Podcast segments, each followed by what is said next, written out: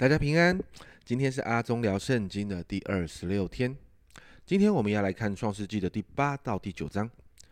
今天这段经文记载了，在大洪水之后，在一切都更新的土地上面，挪亚一家人成为人类的代表，重新在神好像整理过后的这个土地上，开始了新的生活。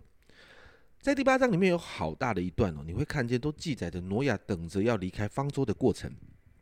挪亚真的很顺服神哦。没有神的话，你看见他一步都没有离开方舟，一直等到创世纪第八章十五到十六节，这里说神对挪亚说：“你和你的妻子、儿子、儿妇都可以出方舟。”神说了，挪亚才带着家人以及在方舟上的动物离开方舟，回到土地上，并且在创世纪第八章二十到二十二节，这里说挪亚为耶和华筑了一座坛。拿各类洁净的牲畜、飞鸟献在坛上为燔祭。挪亚献上燔祭，燔祭在圣经里面其实代表的一个敬拜者对神完全的降服和奉献。神也悦纳挪亚的献祭，因此我们看到了一个新的开始哦。一直到了第九章的前半段。神也在这个重新开始的这个状态下面，就如同创造世界的一开始对亚当夏娃所定下的规定，神也对挪亚一家定下了这个新的世界的新规定，包含了你看到要生养众多，要护卫生命，要禁呃禁止伤害生命。神也应许他会保护生命，并且神说用彩虹来立约，来证明、来纪念这份保证。整个洪水事件好像就到这里告了一个段落。神的约使审判的最后变为恩典，并且结束在立约、和平与保护的当中。这也是当基督徒们看到了彩虹，我们就有被提醒，神有一个特别的保护跟恩典在当中。但是你看到在第九章的后半部，却好像插入了一段好像让人不太舒服的经文。简单来说，就是挪亚喝醉酒，他呃赤裸的、没有穿衣服的醉倒在葡萄园里。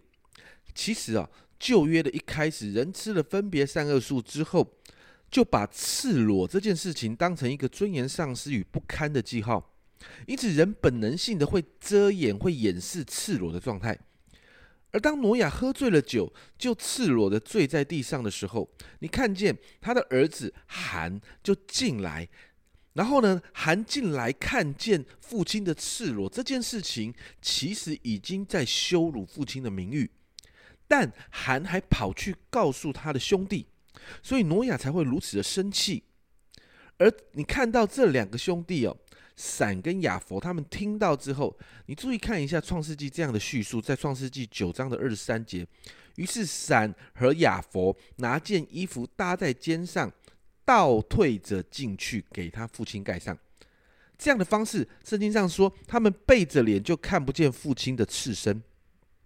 闪和亚佛倒退的进去，然后用衣服来遮盖父亲。这样的方式就没有得罪父亲，而且也尊荣父亲。圣经让我们看见两种不同的差异，结果一个是受咒诅，一个是蒙福。